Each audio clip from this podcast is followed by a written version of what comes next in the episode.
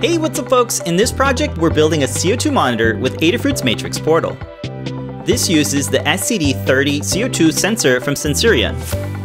The CO2 levels are displayed in parts per million, along with an emoji so it's easy to know if the air is good or bad. It's a nice way to display the quality of the air with an LED matrix. The CO2 sensor breakout from Adafruit features Stemma QT, so there's no soldering required. We designed a 3D printed bracket for the display and sensor so the parts are nicely secured.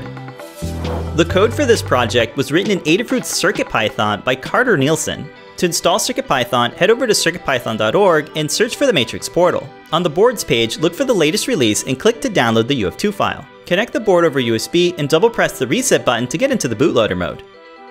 Then just drag and drop the UF2 onto the USB drive to automatically flash the firmware. Now you can edit the code using your favorite IDE or a text editor. Be sure to check out the guide for a full step-by-step -step tutorial on building this project. Links are in the description. The Matrix Portal and SCD30 have built-in Stemma QT, so it's really easy to get them up and running. The bracket and enclosure are 3D printed without any support material using PLA filament. The bracket is secured to the enclosure using M25 hardware screws and hex nuts. The Matrix portal can plug into any display with a standard Hub 75 port. The power cable and Stemma QT cable are easily connected. The bracket is secured to the heatset inserts that are built into the frame of the display.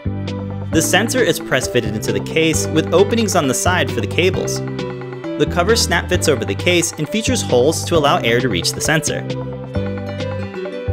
You can use a screw or a nail to hang it on the wall with our 3D printed bracket. A sheet of black LED acrylic softens up the lighting, it looks great even on camera. We hope this inspires you to make your sensor-based projects with CircuitPython. Thanks so much for watching, and don't forget to subscribe for more projects from Adafruit.